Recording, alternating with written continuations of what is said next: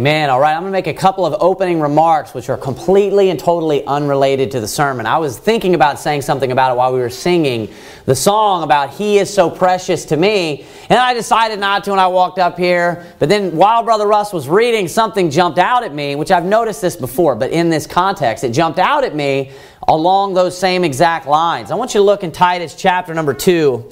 Titus chapter number 2, look at verse number 13. Again, again, it says this Looking for that blessed hope and the glorious appearing of the great God and our Savior, Jesus Christ. Now, I preached about the subject of, of proving that the Lord Jesus Christ is God and that there's one only true God. And this was, this was our, our primary text, our opening text. It's extremely obvious that it's telling you that it's the appearing of the, our glorious God and our Lord Jesus Christ. It's one person. God is one person. And then it says this, verse 14, who gave himself for us. And the remark that I was going to make was when we were singing that song, about He is so precious to me. When I came to the realization and the, and the, and the deeper understanding about who God was, and I understood that, like, all the fullness, you know, like I said that before, but then I got, like, really, that it was all the fullness of the Godhead dwelled in Him bodily. And I understood that God is one person with one mind, it's just Him. And that that true one God, Him, He was the one who gave Himself for me he became that much more precious to me. The name of Jesus became that much more precious to me, and I just loved him and was so much more thankful to him for what he had done. That he didn't he didn't have to, you know, he didn't ha- it wasn't a board or a panel of three people and one person decided to send the other person. That was, you know, I had kind of a, an understanding like that to a degree. You know, where, where there was a plan that was drawn up and, you know, they drew straws, kind of, not exactly, obviously, right? But the first person had the plan and he said, hey, second person, you're going. But no, what it was was the only person said, I got a plan and I'm going. Right. So that makes him so much more precious when you understand that biblical Godhead matters and you can praise him and worship him in a much deeper way. And when you, and when you say the name of Jesus Christ, you can give him even more glory and honor when you have that, that true understanding of who God is and that it is just one person. He gave himself for us. Amen. Amen. All right, look here at Titus chapter number 2. We're in our series, Obeying Authority. This is going to be part 3, and the title tonight is Being a Good Employee. I'm going to be talking about obeying your masters at work, being a good employee. Look with me here at Titus chapter number 2, verse number 9. The Bible says this Exhort servants to be obedient unto their own masters, and to please them well in all things, not answering again. Verse number 10 Not purloining, but showing all good fidelity, that they may adorn the doctrine of God our Savior in all things. So, as I said, I'm going to be giving principles from the Bible and teaching about obeying your boss, obeying your masters at work. Now, many people can learn from this. I know some people, you know, I know Brother Anthony and, and Brother Russell, they have their own job or their own company, but Brother Anthony is working a job as well. You know, Brother Brother Hall has, you know, a, a job that he works for a boss. He has bosses. Brother Rick does as well. But it doesn't matter what situation you're in, you can learn from this. Even the, the women can learn from this because they have a boss, their husband. You know, if you own a company, you can learn from this because you're working for someone, the client, right? Now, of course, the relationship isn't exactly the same, but it's similar. Most people have or will be in a position somewhere where they're working for someone. And of course, a lot of the same principles, principles are going to be exactly the same when you're obeying authority. But this is an area where people, it seems, struggle the most. Where people, it seems like they don't actually understand to what degree they are to be in subjection to their bosses at work and when they are working for their employer. There's a lot of strong language about servants being in subjection and obeying their bosses. Let me start off with just that simple statement, and that is going to be point number one. You need to obey your boss at work. You need to obey your boss at work. And you are the servant, and he is the master. Now, he's our master according to the flesh. I'm going to get into that as well. Look at verse number nine one more time. Notice the strong language. It says this. Exhort servants to be obedient unto their own masters. And then look at this, and to please them well in all things, not answering again. So notice that they are to exhort servants to be obedient unto their own masters. And then it goes even further and says, and to please them well in all things. so you should be obedient to your boss at work. Now, there's different levels of management, right? There's upper management, there's lower management. You should be obedient to all of them. If they have a legitimate authority that has been given from the company to them and they are over you within that company, you need to obey them. You are a servant and you need to obey them and you need to be obedient unto their request. And not only that, you need to please them. You need when they when they have a job for you and they have work for you to do, you need to try to please them well. Whatever task that they assign to you, whatever project that they give to you, whatever job that they uh, uh you know ascribe to you, you need to try to obey them. You need to obey them and you need to please them well. It says in all things. And then notice the next statement as well. Again, look at that. Not answering again. You know what that means? Not talking back. When they tell you to do something, just do it. Don't, don't give them your idea. Don't tell them why you think that you can do it a better way or, hey, I used to work for this other company and this was the way that we used to do it there. I'll tell you, I was a project manager and that's the last thing that I like to hear. And I would always tell people, well, hey, you work for this company and this is the way that we do it here. So, you know, even if you work for someone else, and, uh, and, and let's say that you, know, you were taught something a better way, right? There's nothing wrong with maybe showing that, that, that boss how you guys did it, right? But you know what you need to do? You need to do it his way first and then maybe find a better time later to bring it up to him. That's what you need to do. You need to go along with how he wants it done and don't try to stop and say, hey, well, I was just thinking maybe we should do it this way. Go ahead and be obedient to him do it exactly how he wants it, and find an opportunity later to say, hey, I, I don't know if you'd be interested in this or not. And, and of course, be respectful. He's your boss. Be in subjection to him and say, hey, you know, I had this idea. You know what? He may, be, he may not receive it, and if he doesn't, no answering again. Don't talk back to him. Just say, yes, sir, and walk away. If, maybe he will. Maybe he'll say, hey, you know, that's a good idea. We're going to implement that now. But when you're given a job or a task from your boss, don't talk back. That's what that means. Not answering again. You need to just be obedient and you need to do it. I want you to go to uh, Ephesians chapter number 6, verse number 5. Ephesians chapter number 6, verse number 5. We're going to see this here over and over again in um, Paul's epistles. He gives a lot of commandments on this particular subject. So that's Ephesians chapter number 6, verse number 5. I'm going to read to you from Colossians chapter number 4, verse number 1. It says this. Masters, give unto your servants that which is just and equal. And then it says, knowing that ye also have a master in heaven. Now, here in verse number one of Colossians chapter 4, notice that it says, Masters, give unto your servants that which is just and equal. A lot of times people misunderstand what a master is and what a servant is, especially here in the New Testament when we're reading this. The master is just the boss. It's just another word for a boss. It doesn't mean that the servant's a slave and the master is the master of the slave. It's just saying boss. It's just like the word Lord. We wouldn't use it often. We wouldn't use it today how it used to be used and how we see it used in the Bible, right? We see it in some context, you know, like landlord, right? But it's another word for just a boss. That's all that master means. And to prove that these aren't slaves, notice it says, Give unto your servants that which is just and equal. Is this guy a slave? No, he's being, he's being recompensed, you know, with, with equity. He's being given, you know, equality when it comes to his pay. He's not working for nothing. He's not being beaten and then just given rations, right? This is a guy that's being, you know, treated well and he's being paid that which is just and equal. So when we see masters and servants brought up in the Bible, you can go to Colossians chapter 4 verse 1 and we can clarify that this is talking about an employer and an employee, a boss and then a servant or a worker. I want you to go over to uh, Ephesians chapter number 6. You should already be there. Ephesians 6. Look with me at verse number 5 now. It says this Servants, be obedient. So notice again, the worker, the, employ- the employee is supposed to be obedient. We see this word over and over again. Servants, be obedient to them that are your masters according to the flesh. Remember, we have, you know, Christ is our is our is the only one we're supposed to call master. That's spiritually. Notice here it says, Master according to the flesh, right? So this is just your boss according to the flesh. That's what that means. Notice what it says next, with fear and trembling. Notice that. With fear and trembling, right? Because they have a legitimate authority over you. There's a, there's a real reason to fear, right? There's a real reason to fear your boss. You know, having a good job is important. It should mean something to you. And if you're a man of character, it does mean something to you. And you desire to excel when it comes to those areas of life, And the, the power that they hold in their hand is just to terminate you at any moment and to, and to send you home. That's a lot of power.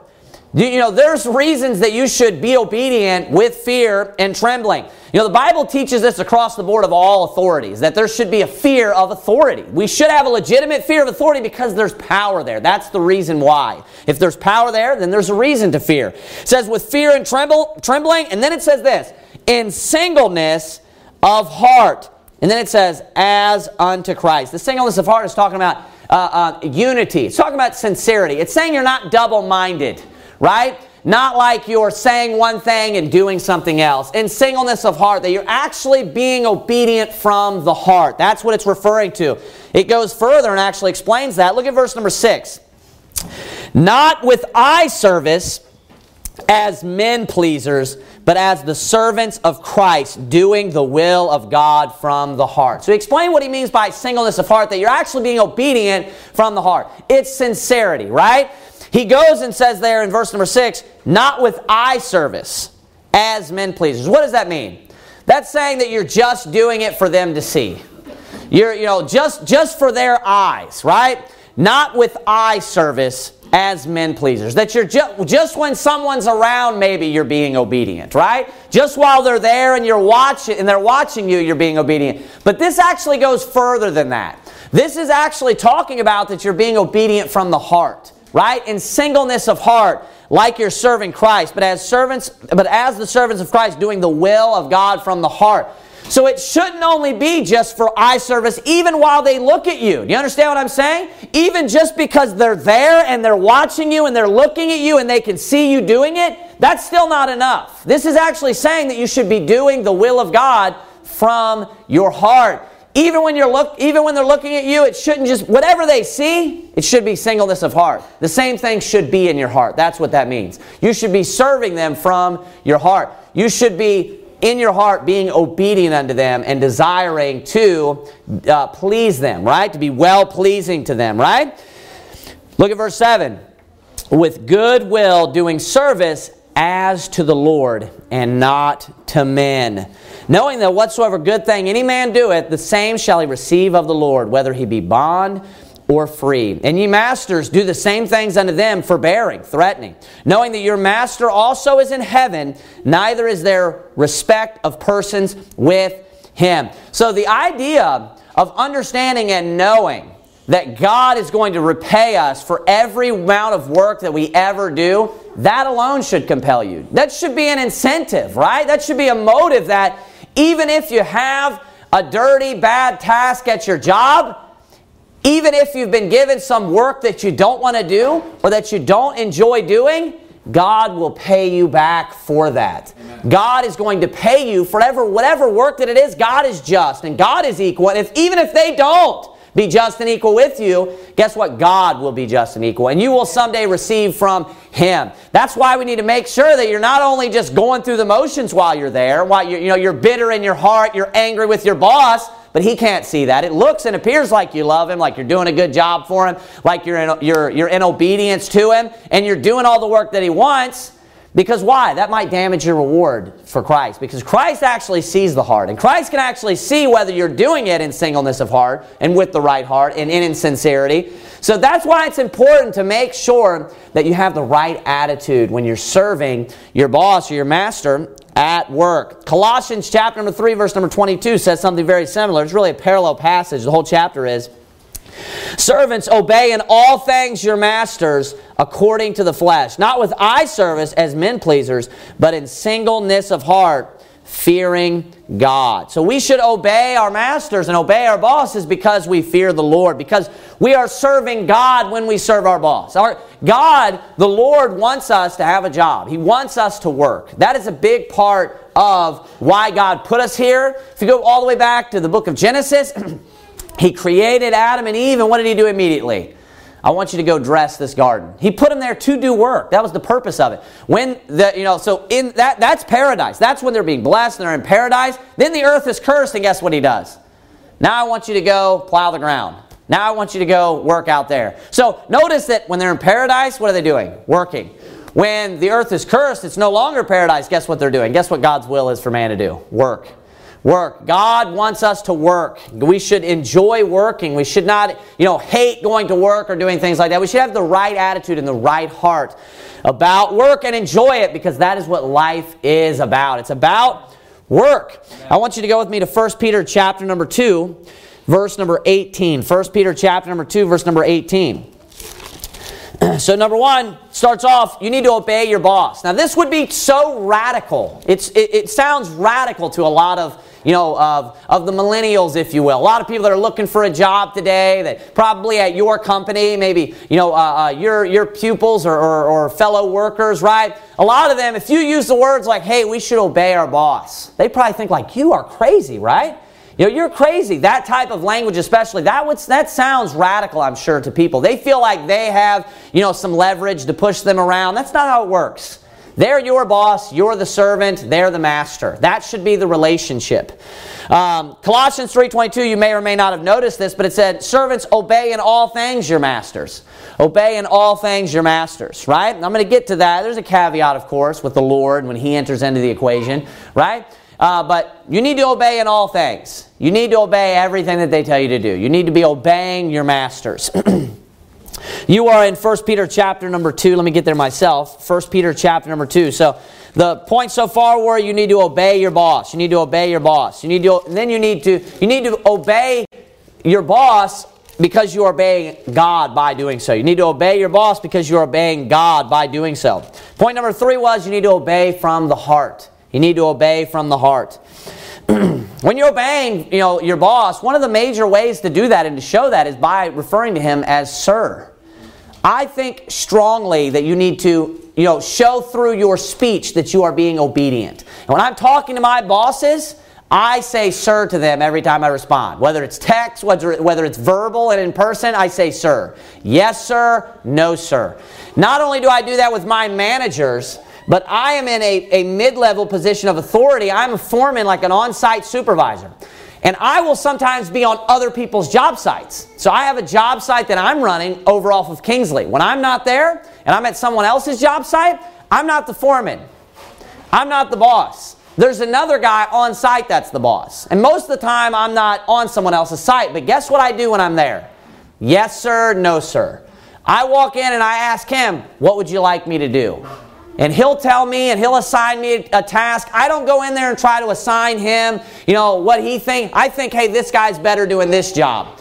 You know, and you know, you know, I've worked with him, so you need to do this. I don't give them advice. I don't tell them how to do their job because I have no authority in this case. All of my authority has been eliminated when I stepped off my job site and was put on his. So you need to be able to, in those kind of situations, you need to be able to be in subjection to your boss, whether it's mid-level, whether it's, you know, uh, uh, upper management, whatever it is. And a way to show that is through your speech. A way to show that is telling, is speaking to them in a respectful way. I strongly suggest that you should say yes, sir, no, sir. Refer to them as, you know, sir when you get the opportunity to speak to them and be respectful to them and show them that you honor their position of authority and that you are honoring them and obeying them. 1 Peter chapter number 2. 1 Peter chapter number 2. The fourth point is obey your bad bosses too. Even if you have a boss that's a wicked person, a froward man, you need to obey him too. Look at 1 Peter chapter number 2 verse number 18. It says this, servants be in, be sub, I'm sorry, servants be subject to your masters with all fear. Notice the word fear again. Not only to the good and gentle, but also to the froward. A perfect definition of the word froward is perverse. Now, perverse, it's not talking about like a pervert. Perverse is just saying that he has things backwards, right? It's just saying a wicked person. He's not a he's not a righteous man. He's an unjust man. You know, and Quite frankly, the majority of people today in the United States of America, our culture is not a very righteous, clean culture. Most bosses that you probably had in your life probably have a filthy mouth, don't they? They probably talk about dirty, disgusting things oftentimes. You know, they'll want to tell you, you know, maybe not do it out loud or anything, but they'll want to make dirty statements and, and stuff like that. Obviously, take no part in that at all, period. Have no part in that. Stay away from all of that wickedness. But when he gives you an order, because he's an unjust, you know, froward man, that makes no difference. You still obey his authority. You still be in subjection to him. Because he's not saved, it's not like, oh, my boss ain't saved. I'm just going to do whatever I want. Oh, he's not a child of God. Oh, he lives a wicked life. You know, I don't have to obey him. That's not why that's not how it works. And you actually you can see why someone could develop an attitude like this and start as a saved person to look down upon them, couldn't you? And to kind of, you know, take their authority lightly. Well, that's why God makes sure to explain that not only to the good and gentle, but also to the froward. Oftentimes you'll have bosses that are mean. You know, you'll have some bosses that are that are that are kind of rude and mean and and and can kind of tear into you and stuff like that. You know, it doesn't matter who they are. It doesn't matter how they act. That's why it says good and gentle as well. So it's the opposite side of that. You need to be obedient to them too. Even if they're standing there and giving it to you, you take it. You need to be in subjection to them. You need to be in subjection to their authority. You need to recognize their authority. This is Christian character. This is how a man of God is supposed to act and is supposed to be. And you know when someone doesn't want to do that, do you know what their problem is? Same problem with every other authority. Same problem with why they don't want to obey authority as in government. Same problem with why they don't like to obey God. It's because of pride. Always because of pride, you need to be humble enough to be in subjection to whatever a legitimate authority is in your life. And we allow God to tell us, hey, these are real authorities. You have to have authority if there's any sort of task at hand. There has to be authority and things have to be systematic. There has to be someone who is the lead of what is going on, giving directives. That breaks down even to the point of a family unit. There has to be someone that is in charge when people are working together as a group. And God recognizes legitimate authority and He expects you and commands you as His servant and as a Christian to be in subjection to the authority. You know what it does is it shows the people in the world that you have character. And what it does is it gives them no chance of gainsaying you. And, you know, they can talk crap if they want, and, you know, how it is at work and stuff. If you're willing to be obedient and they want to be a punk, they may try to talk crap and, and, and say bad things about you, but they're really the one that looks bad, not you. You're actually showing self discipline and strength by being in subjection and by being humble and fearing your boss. That's what's actually happening. They're showing that they have no discipline and that they have no character and that they're just out of control in life. That's basically what they're showing. They don't have control over their own spirit. That's what's happening in their life. So you're actually showing that you have character. And you're putting, it's just like Daniel. You know, they, they weren't able to find anything with him, were they? He had good character. I want you to go with me now to Genesis chapter number 39, verse number 6. So, number one, it was obey your boss. number two, it was obeying, when you are obeying your boss, you're obeying God. Number three, we need to obey them from our hearts. It needs to be sincerity. We need to truly be obeying them, not just in our actions, not just while they're watching us, but in our hearts, because God sees your heart. And that much and that shows you much more you should be obedient to your boss because he wants you to be obedient to him. And he knows whether you're being obedient. If you're not going to be obedient from the heart from the heart, that passage is indicative to me that you're not going to receive rewards. So if you want those rewards, it's not just for eye service, it's for God as well. And He sees the heart, and that matters to Him also. So, and then also, the next point was number, number four, obey the bad bosses too. Obey the bad bosses too. I had you turn to Genesis, right? Genesis chapter number 39. Genesis chapter number 39. When it comes to character, this is extremely important. The most important uh, uh, uh, character trait or virtue that we need to possess as a worker, and it's being faithful. We need to be a faithful person. That means someone that is dependable, a worker that is dependable and trustworthy. Look with me at Genesis chapter number 39, verse number 6. The greatest example of this by far is Joseph in the Bible. Genesis chapter number 39, verse number 6 says this. And he left, that's Joseph's boss, it's Potiphar. And he left all that he had, had in Joseph's hand. And he knew not aught he had. That means anything. He doesn't know about anything that he had, save the bread which he did eat. And Joseph was a goodly person and well favored. So I want you to notice how faithful Joseph was. That his, bo- his boss, Potiphar, was able to give him just complete control of everything. Hey, here's the keys to this, here's this. You just manage everything. I'm not going to look at the books. I'm not going to look at the inventory. I'm not going to look at the stock. I'm not going to look at the input, the output, nothing. I don't care. The only thing that he was aware of was that Joseph was bringing bread every day, the food that he was eating every day. That's the only thing that he knew. And it says ought. So he didn't know anything that he had. That's what ought means. Nothing that he had. So he trusted Joseph so much that he was willing to allow Joseph just to take care of everything. And Potiphar never even had to look at it. Never even looked at it. So it shows you that, that Joseph had proved himself to be a faithful man, a man that was trustworthy, a man that was dependable, someone that he knew that he could just leave alone, and he knew without a shadow of a doubt that the job or the work was going to be done. Look in this uh, same chapter. I want you to look with me at verse number um, 23. Look at verse number 23. Same thing happens again. It says in verse number 23 The keeper of the prison looked not to anything that was under his hand. Then it goes on and tells you, because the Lord was with him, and that which he did, the Lord made it to prosper. So I want you to notice there again, you see the exact same statement. He has two bosses. He's got a boss, Potiphar, who is in high, high authority, and then he's got a boss that's the keeper of the prison. And in both situations, they give to him an extreme amount of authority. In both situations, and in both situations, it tells you specifically that their boss, when they give him the authority, that they trusted him so much that they never even looked at what was getting done and whether or not it was getting done. You know why? Because they knew that it was going to get done. Because they knew the character and how faithful Joseph was. They knew that if they gave something or they gave a job to Joseph, they knew that's going to get done. It's, Joseph was a man that, that their bosses didn't have to sit around and worry about. Joseph was a man that when they entrusted him with the, when their bosses entrusted him with whatever task, whatever project that it may be, they didn't sit back and concern themselves and get and, and worry about, well, you know, this may be a little bit hard for him, or you know, I'm wondering if he's maybe slacking off, or did he show up today? Is he, you know, did he decide to take a vacation? Both bosses that Joseph had, they both were willing to just give him everything. Step back, go on vacation. And they knew without a shadow of a doubt that Joseph was going to take care of everything. Doesn't that speak of Joseph's character in a major way? I mean, that shows you that, that that's the kind of guy. You know, if you own a company, if your guy's company gets big, you want to have like 15 Josephs where you can just step back and just allow them, and you just don't have to worry about anything. That's one of the biggest headaches when being in management is just trying to find people because almost nobody has character anymore. And you're just hiring and firing people constantly, and you're just always worried about whether or not they're going to do the right thing just because so many people lack character today.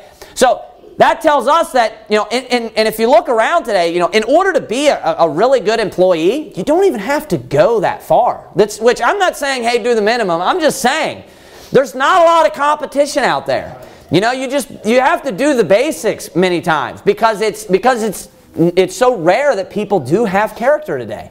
Joseph was a man of extreme character. He was a man that got the job done. He was dependable, he was trustworthy, and he was faithful. So this is point num- number 5. In order to be a good employee, you need to be faithful. I want you to go with me now to Proverbs the book of Proverbs and specifically chapter 10. Proverbs chapter number 10. Now, being faithful, it does, it is, it, it can be kind of broad because it can encompass many different things. Like, as I mentioned a couple times there, you know, he's a man of character. it's a man that's trustworthy and dependable. And, and in being trustworthy and dependable, that is because you have other character traits, because you are a hard worker, because you are diligent, right? Primarily, you know, obviously, if you're working, there's a lot of things that are important, but hard work is important. Hard work is important. You know, being someone that shows up every day, consistency. That's important. Being a person that is there every day, dependable in that sense. Being punctual, showing up on time. You know, you may have like a, uh, you know a, a particular time restraint with something, and you have to be there at a particular time, or you're meeting a client. You know, oftentimes there's times where you have to, you know, actually meet a client, where you have to be there at a specific time, and you're reflecting your boss. You're reflecting your company when you show up late. So you are negatively impacting, you know, their view or their perception of how they look at your company and how they look at your boss. When you show that you're late all the time, when you're not punctual, these things matter. So it's Proverbs chapter number 10. Proverbs chapter number 10. I want you to look with me at verse number 26. Proverbs chapter 10, verse number 26. It says this As vinegar to the teeth and as smoke to the eyes, so is the sluggard to them that send him. Now, here when it's talking about sending him, it's sending him, of course, to do a task. Sending him, you can even think maybe as a messenger, or, or more specifically in this context, sending him to do some work. And notice it says, as vinegar to the teeth. And then it goes on and says, and as smoke to the eyes. What is it talking about? It's talking about being bothersome. It's talking about being aggravating or like, like a nuisance. You know, it's like when you sit in front of a fire and the, and the smoke is just blowing in your face. It is so aggravating, and you just try to move back and forth and try to get away from the smoke. It's extremely annoying, isn't it? That's what it's saying, is that the man that's the sluggard, the man that is, that is you know, the slothful, lazy man, and he's working for you, and you have to send him out like it's like you got the choice between you know John, Joe, and you know whatever you know AJ, right? This, I'm not you know this is not the AJ in the audience here, right? John, Joe, and AJ. Well, you don't have the choice of John and Joe, so it's only AJ. We only got AJ, and you're like, I got to send him to do the task. You know, you're already thinking, oh my gosh. You know, it's aggravating because why? Because you know that he's not going to get the job done. You know, some problem's going to come up why? Because he's a sluggard. Because he's lazy. I'm not talking about this AJ, right? He's a hard worker, right, AJ? that's not that's not the answer that I wanted. No, I'm just kidding. You know, it's because that man is a sluggard. That's what it comes down to. It's because that man is a slothful man. A faithful worker is a hard worker. It's someone that you know is going to get the job done. I mean, that's what you're doing is you're working. So if you're saying he's a faithful worker, you're saying he's a hard worker and he's going to get the job done. Well, if you have a man that is a sluggard, that is an unfaithful man because he's not going to work hard and he's not going to get the job done. He is not going to complete the task because why? Because he's a lazy man. And men that are lazy men normally don't have much character in any area of life. That's just a fact. Oftentimes, if you think of people that are lazy, they don't have character in any area of life. They're the same types of people that will lie to you oftentimes. I don't want to get ahead of myself. Go to Proverbs chapter 26. Proverbs chapter 26. We'll actually see this right here. Proverbs chapter number 26. The book of Proverbs is, is, is full, it's just packed full of just so many general truths of life and about how man is and the character of man and how things are in life and experiences of life. I want you to keep that in mind and look at Proverbs chapter number 26, verse number 12. It says this. Seest thou a man wise in his own conceit? There is more hope of a fool than of him. Now, what does it mean, wise in his own conceit? His own ideas, his own mind, right? He's like, I'm right and you're wrong. You can't tell him, like, hey, let me explain this to you, right? That's what that means. It's a prideful man in his own thoughts and his own ideas. Look at verse 13. The slothful man saith, There is a lion in the way a lion is in the streets. so he's just coming up with these excuses, right? The lazy, the slothful, sluggard man. He's just like, there's a lion outside. I can't go outside because there's a lion outside. You know, it's like a ridiculous excuse. Look at verse 14. As the door turneth upon his hinges, so doth the slothful upon his bed. It's talking about the lazy man when he's sleeping, right? And he's just rolling back and forth.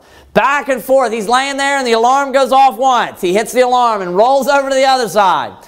The alarm goes off another time. He hits the alarm again. It's just all day he's just laying there over and over and over again. You can only sleep for so long. Isn't that the truth? I mean, I get that way. When the sun comes up, I can't lay in bed just all day. I can't even take naps during the day. I'm like really bad. Unless I'm sick or something's going on, I'm extremely exhausted. I can't sleep when the light's out.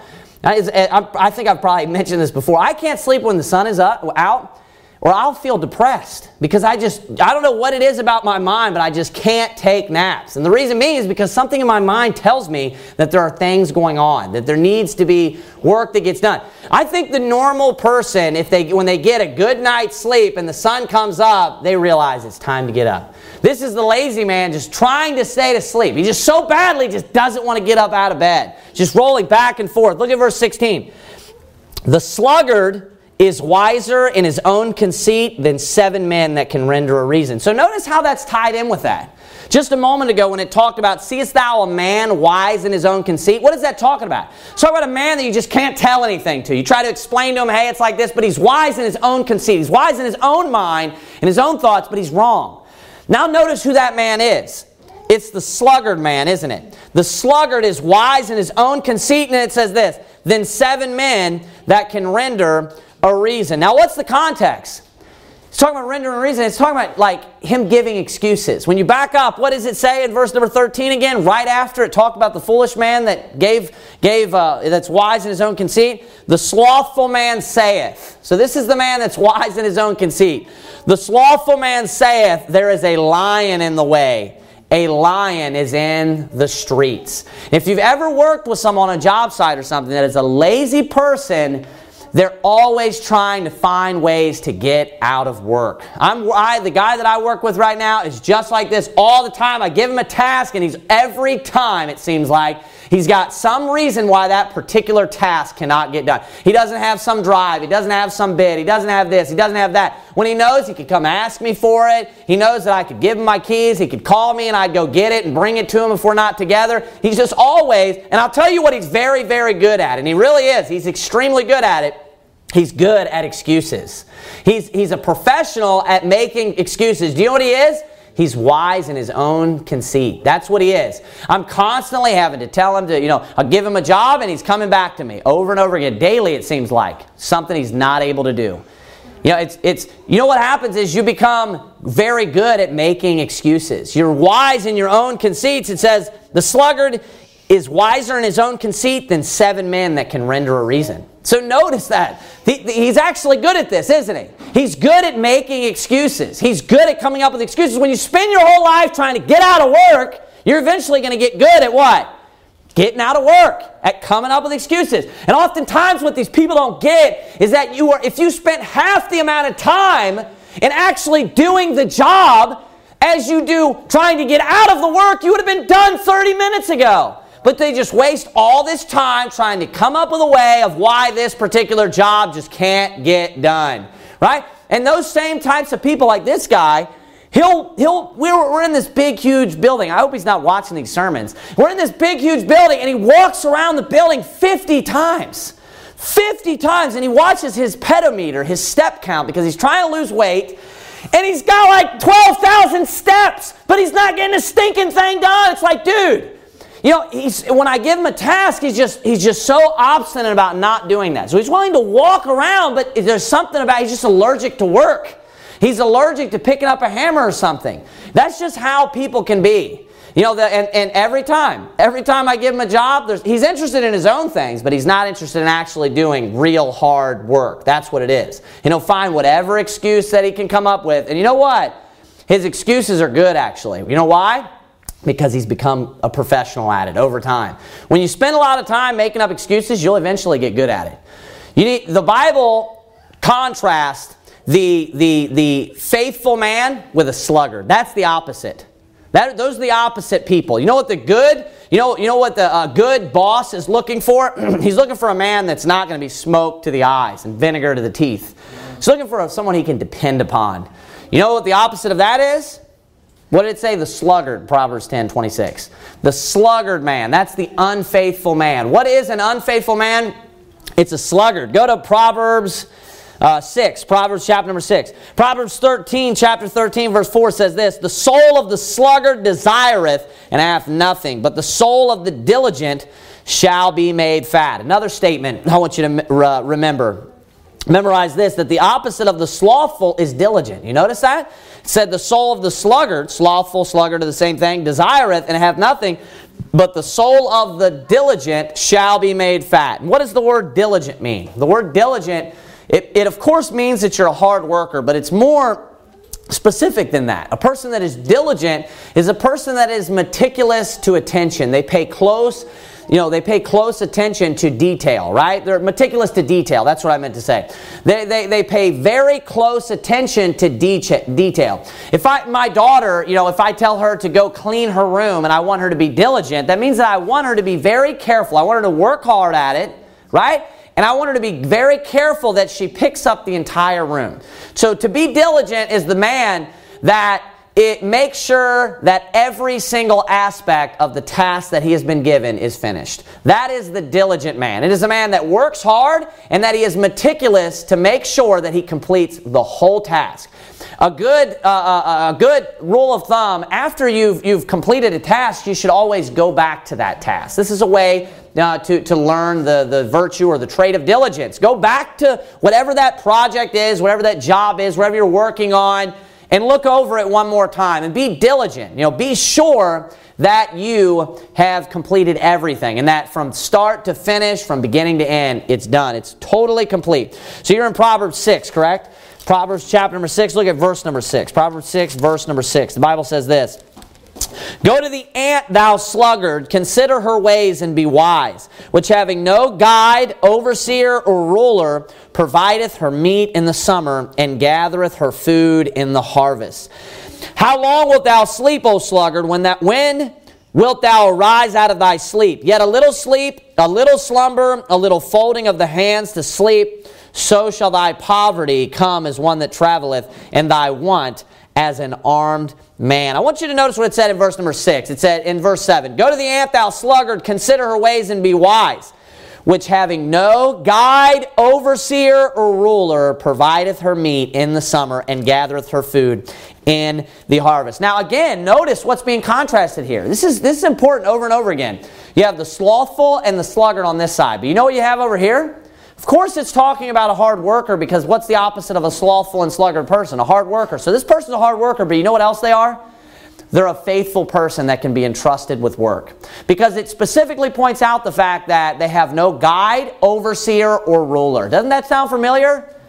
What about Joseph was going on? His guide, overseer, and ruler didn't have to guide, oversee, or rule, did they? They didn't have to watch him. And what was he? He's the, the epitome. He's the ideal example of a faithful servant. Someone that can be trusted. Someone that can be, you know, uh, depended on to make sure they get a job done. The opposite of a, a sluggard, slothful type person is a faithful person. It's a hard worker and it's a man that's going to get the job done. This is how we should be as workers, and we should be diligent. We should be diligent workers.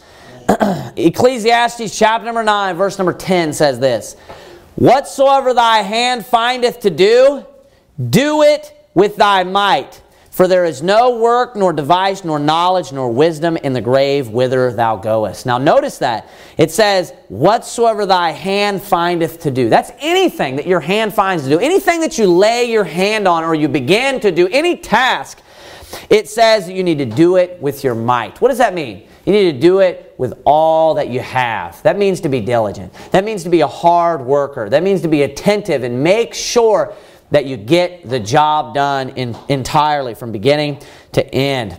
So not only that, that was the, that was the, the, the last point of, of summarizing that section of being a faithful worker is that you need to be a hard worker, but then also you need to be a diligent worker. I'm going to give you another point here. excuse me, you need to be grateful for your job. You need to be grateful for your job. And furthermore, you need to be grateful and content with what you are paid. You need to be grateful with your job and you need to be grateful and content with your wages. Luke chapter number 3 verse number 14 says this, And the soldiers likewise demanded of him, saying, And what shall we do? And he said unto them, Do violence to no man, neither accuse any falsely. And then he says this, And be content with your wages. So notice what he told him. He told him to be content with your wages. What is a wage? It's a payment, right? He's saying be content with what you are paid. As a worker, you should be content with how much you make at work. Now, in the United States of America, we have the ability to go look for another job, right? You can go look for another job. There's nothing wrong with that if you feel that you need to make more money, right? There's nothing wrong with that. I've done that at different times in my life. If I'm not able to pay my bills with the amount of money that I'm making right now, there's nothing wrong with trying to go out and look for another job, but until you find that other job, you need to be content with how much you're making still where you're at. There's still a level of contentment. There's still a, a way in which you can be content. And even if you got a few job offers, you should still look at these job offers and say, hey, even if I receive this amount here, which is the lowest amount of wage, I'll be content with that. You still need to have a heart where you are content with whatever you end up with or whatever state that you are in currently at the moment. Philippians 4:11 says this, not that I speak in respect of want, for I have learned in whatsoever state I am, therewith to be content. So, wherever we're at in life, whatever amount of money we're making, whatever job that you have, whether you're cleaning toilets all day, making $7 an hour, you should be grateful for your job and you should be content for or with your wages. Uh, one other point that's very important, I want you to turn to um, uh, Genesis chapter number 31, verse number 38. Genesis chapter number 31, verse number 38. is to understand that, that, yes, there's a relationship that takes place between the master and the servant, between the employer and the employee. You agree upon, you know, what you're paid. You know, they tell you they're going to pay you a certain amount, right? And and of course, in the sense that the authority go, how the authority goes, there is, you know, uh, a boss and a servant. But oftentimes, you know, you can request things from the from your boss, and they'll give them to you, right? And oftentimes, you know, you can, uh, you know, there's some companies that you can work at where you can just constantly just do whatever you want, right? Which that's not good. There are people that do that, is what I'm saying. A person could, you know, if they worked at a company, they could just do whatever they wanted to do. They just, the boss is, the point is that the boss isn't overlooking them. He's not watching them. They're able to just, you know, go out and just do their work however they want to do it, right? Well, there, you know, what, what there are is there's a lot of people that try to take advantage of companies when companies are like that. Or they get put maybe into a position and they'll try to take advantage of companies. And there are a lot of people at, at jobs that have this attitude nowadays where it's just an all, it's, it's just only taking. They think that it's like a one way street. It's the same people that aren't obedient to their boss, the same people that don't honor their, their, their supervisors, don't know yes, sir. They're arguing, they're talking back constantly. They have you know, no respect for the authority there. And they're just constantly taking, and they're constantly griping and complaining and murmuring about their company, about their bosses. There's the, there, you know, and that's almost everybody nowadays. It seems like maybe my company's different than yours, but there's a lot of people that are just discontented all the time. These things go hand in hand, and those types of people are the people that are always just taking. When you know, when you there's nothing wrong, as I said, with requesting things from your company. You know, I, I'll request time off, right? They allot you a certain amount of time, and you request time off, right? I request this to not work Sundays. You know, I told them when I when I was you know uh, uh, went in and interviewed that I cannot work Sundays. Like that wouldn't work if we worked there, right? If I worked at the company, if they tried to make me to work Sundays, I wouldn't be able to do that. That's one thing that I can't bend on because you know God is the Lord of Lords, and that's one thing you know that I'm not you know willing to bend on in that particular area. Sundays or Wednesday nights, and I explain that to them. Now that's me taking from the company, isn't it? But you know what? I don't only take.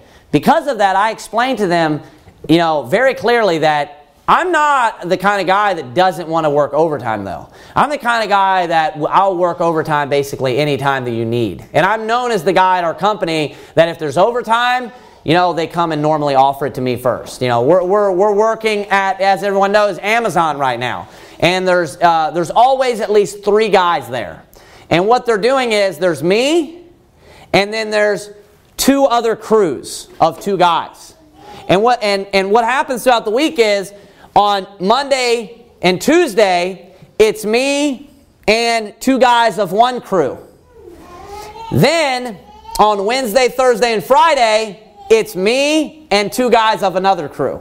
So I'm the guy that's doing, you know, the, for, this is for three weeks, the whole week, right? Of waking up at 3.45 and working from 5 a.m. to 7 and then i have to go to my job site and i have to be there for 8 sometimes 10 hours oftentimes 10 hours as well so it's a lot of work it's for a long time but the point is this i never told them that i would do that they just know that i'm the guy that i'm willing to work overtime i'm willing at my company to bend over backwards i'm willing when they need me to go out of town every once in a while i'm willing to do that if they need me to stay later on a certain night you know, I'm willing to do that. You know why? Because they give things to me.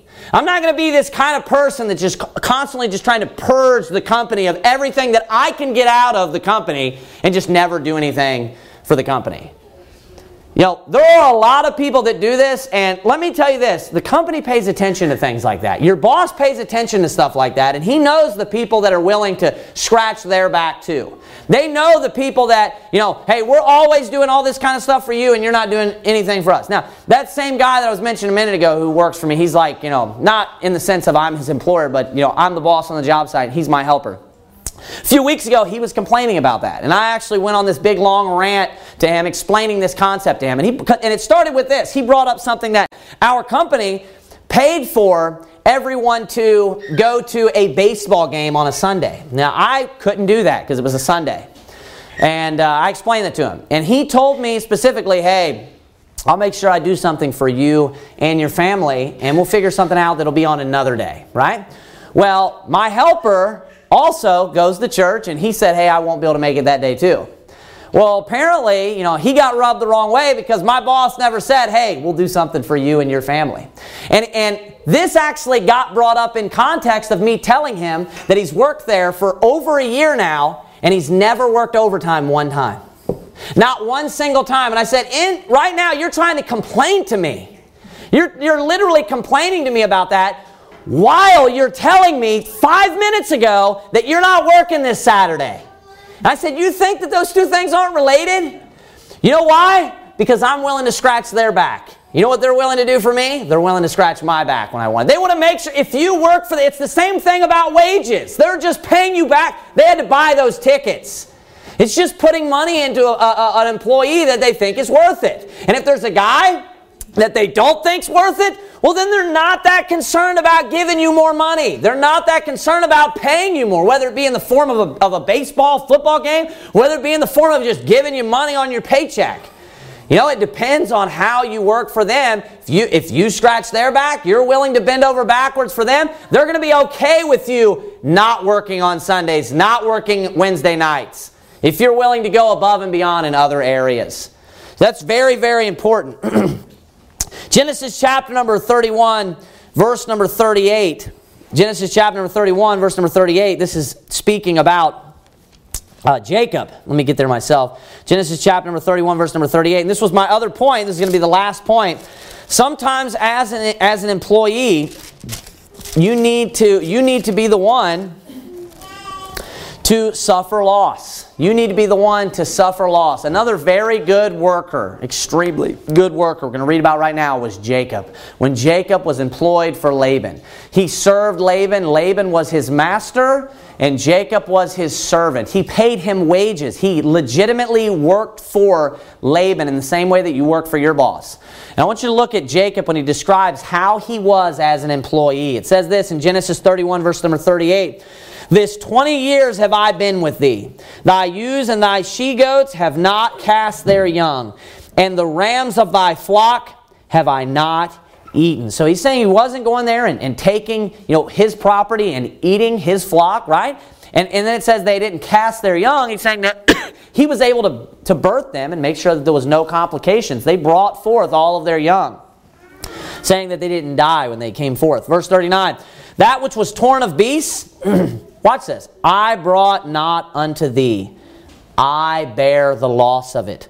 Of my hand didst thou require it, whether stolen by day or stolen by night. Thus I was. And then notice this in the day the drought consumed me, and the frost by night, and my sleep departed from mine eyes.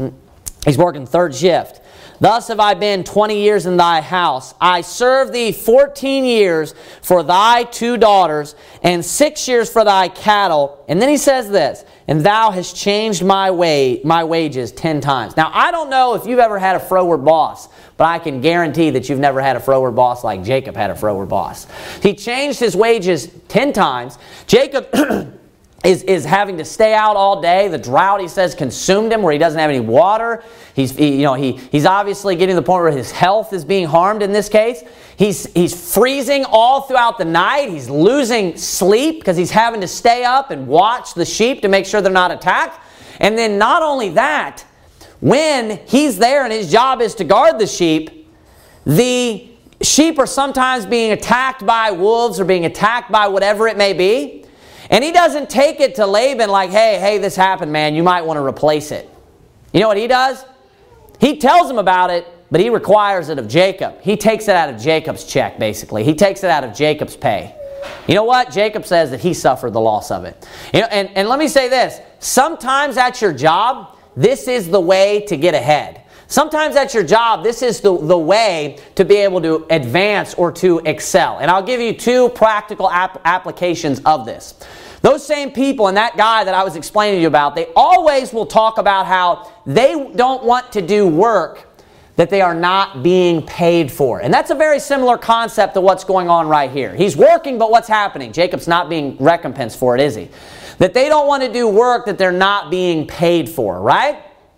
Well, let me just go ahead and tell you this that if you're not willing to do work that you're not being paid for, you will never get paid to do that work. Because the guy that gets the advances, and I've worked in management almost my whole life, and I know how it works. The guys that they look at to try to move up to a promotion are the guys that stick their neck out for the company. They're the guys that they know that, hey, if I leave him late on a job one day and that job has to be done at this deadline, he's willing to stay no matter what to get the job done. Those are the guys that when it comes time to, hey, we need to promote somebody, this guy quit and we need a foreman, or this guy quit and we need a new manager, they're the guys that are willing to suffer loss. You know what it is? It comes down to this. They're, they're, they are the guys that are willing to sacrifice for the company. And you know what? My company is willing to sacrifice for me a lot. They do a lot for me. And, but even still, even if they didn't, I chose to work there. I'm content with the wages that I have. I'm not only serving them, I'm serving Christ. I'm serving God. So I'm when I whatever my hand lays to, I'm going to do it with all my might. I'm going to do it as if knowing that God is watching me. But on top of that and as a bonus, if your company is willing to scratch your back, you know what you need to do? You need to scratch theirs too. There needs to be times, and if you are, and this is advice, if you are looking for getting into management or you are looking for getting into being a supervisor, I'll tell you one of the main things that management looks at is if a person is willing to go above and beyond. If they are willing to suffer loss on their own. If they're willing to maybe work, you know, if you if you were willing to work a period of time and you, you were doing something that you weren't getting paid for, or maybe they saw you pull your truck up, you're off the clock, and you stayed there for a couple hours, like fixing something or doing something for the company, for the job, you can see this person really cares about their work and cares about our company and wants us to do well. Companies are about, you know, obviously they want to make money. That's what they're concerned about. And obviously, we don't lay up our treasures on earth. There, you know, that's not what we're doing. That's not our you know, main goal in life. That's not what we're seeking to do. Obviously, it's good to advance. And obviously, Joseph was blessed when he was advancing in his career. But you know, that's what they want to do. So, you know what they're looking at? Is this guy able to make us more money? That's what they're concerned about. And if it's by you working hard, by you sacrificing, by you, you know, being willing to stick out your neck for them every once in a while, that's big in the eyes of the company. Jacob was willing to suffer loss sometimes, and sometimes you have to do that. Sometimes you may have to buy something on your dime for the company. Sometimes maybe you may need to go out and get a tool that's going to make your job more efficient, and you'll pay for it yourself so that you can do your job a little bit better. You know why? Because you need to be you need to do things to be well pleasing, as it says in Titus 2, well pleasing to your masters. You need to do things right. You need to be a good employee, you need to be a good worker, and we need to serve our employers like we are serving Christ. Now I want to end with this. This is what we began all of our uh, each uh, episode of the series with. Remember, it said that we need to be obedient in all things. But just like with all authority, we always have to keep in mind the Lord of Lords the God of gods, the King of kings, right? And he is at the top uh, of, the, of the hierarchy, right? He is at the top of the authority structure. Do you know when you don't obey them in all things? As if they try to get you to do something that would be disobeying to God, disobeying God's law. If your company, you know, tried to get you to be dishonest, you should tell them no. I'm 100% not lying to that person. I'm not lying about this. I'm not forging this. I'm not being disobedient. I, or to, to, to God. Dis, dishonest is what I meant to say. I'm not being disobedient to God. That's what's, that is what our, that is who our true allegiance lies with. That is where our true loyalty is. He is the Lord of Lords, and His authority is far above their authority. I would be much more worried and concerned to disobey Him than to disobey some man at my job some guy who, at my company who has authority there. If your company tries to get you and to put you in a, an environment or a situation where it's sinful, you know, let's say to go work somewhere that's not right, a gentleman's club or something like that, not happening. Not going there. Not doing it. Right? my brother one time, this is perfect. I'm getting ready to end the sermon right now, so I'll tell you a, a funny story. My brother one time, we, we've always done like cabling, data, and communications. Worked for the telephone company. Both of us worked together for, for like six years. Worked at the same company and everything. Saw each other every day. So he was working at the telephone company. he, he had a job one day, and he went to, went to a door, and he knocked on the door as usual. And they didn't answer when he did the pre-call, but he went to the door and he knocked on the door. and uh, the door like swung open real quick, and the guy walked in the opposite direction real fast. Like where he, behind the door where he wasn't able to see it. That's what I mean by the opposite, opposite direction. So it would be like I opened the door on that side and then walked that way. And the guy was like, come in. So he's like, that's weird. So my brother walks in and he's like, hello? And he's like, back here. So my brother like follows the voice like Marco Polo, walks back there, and there's two stinking queers laying in bed together. My brother's like, call Cincinnati Bell, not doing the job. Walked out. He called up his boss and he's like, I don't care if you fire me, I don't care what you do, but there's no way I'm going back to that house. It's not happening. That and you know why? Because he, didn't want to be subjected to that filth. It's disgusting. And obviously, you know, that was a plot to be filthy and disgusting in the first place, which is just disgusting to think about, anyways.